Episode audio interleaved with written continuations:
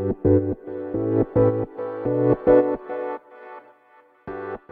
はようございます。なつきです。今日は各運気についてねお話ししていこうと思います。そう。でこれは私知らなかったんですけど各運気のね星っていうのがあるらしくて。ねご存知ですか？皆さん。のなぜこの話をねさせていただいたかというと私がね9月にサポートさせていただいてあの出版した方がねいらっしゃるんですけどその方が市中水明をされていて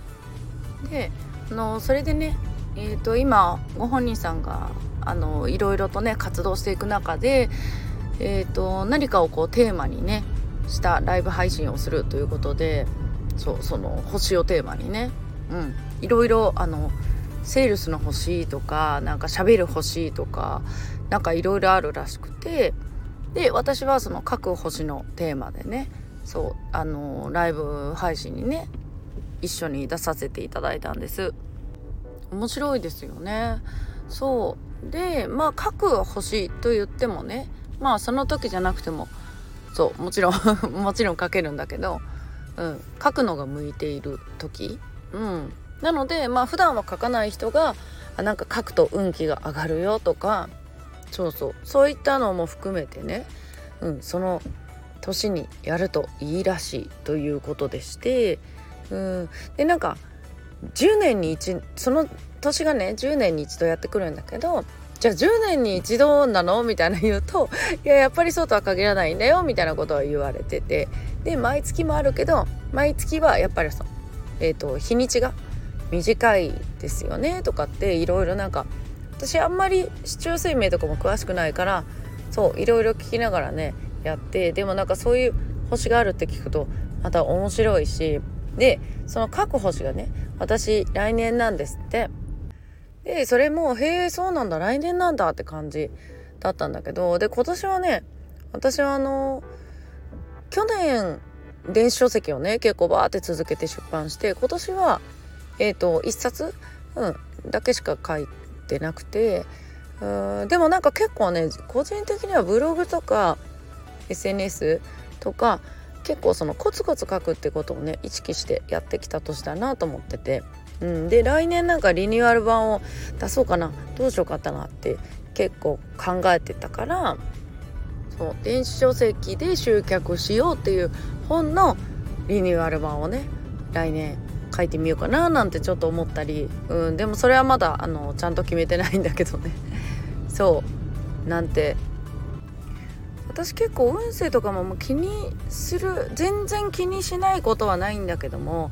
なんかあの悪い時期とかも先に知っとくと回避できるとかさあのいろいろ注意深くね行動できるとか言うんだけどもなんか私それのせいにしちゃうみたいで嫌だなと思っていつもねあの知らずに行動している。うん。そう。なのであの前もねなんかここでちょっと11月気が付いたらなんか不調というか自分の売り上げの数字自体がねうん思うように上がってなかったっていうのは後で気づいたっていう話を以前にねさせてもらったんだけどそう自分ではなんか流れがおかしいなとは思っていたもののそうそんなにね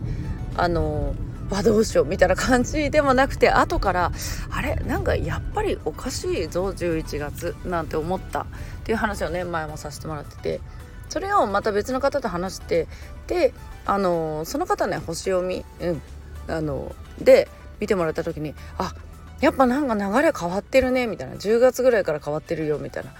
でなんかはっと思って。そうそう。自分ではねそうそう。ちょっと気づいてたんですよねその10月後半あたりから。うん。まあでもそれはなんか大きく不調っていうわけでもなかったしなんかこういう流れってあるよねって私はあんまり逆らわず生きていこうっていう感じでね思ってるからそっかやっぱりそうだったかって感じではあるんだけどもしねそれを先に知っていたらうんなんかねあだって今運気悪いもんねとかってなんか余計やる気なくしちゃってたんじゃないかななんてね自分では思っている。うん。だからやっぱりね必要でもあるしやっぱりそういうね流れに逆らわないとかさうん。あの分かった上で気をつけて動くとかさ。そう人それぞれねあると思うんですよ。一粒万倍日に行動するとかね。そうそう。うん。でもなんかそういうのもね知った上でやるのもいいのかなっていうのもねうん思って。でまあ今回はその受講生さんとのねあのライブでねそういうお話をさせていただいたのでここでもねシェアさせていただきました。インスタライブでねしたのでそうアーカイブが見れるかなと思います。はいそれでは今日も寒いですけど頑張って乗り切りましょうね。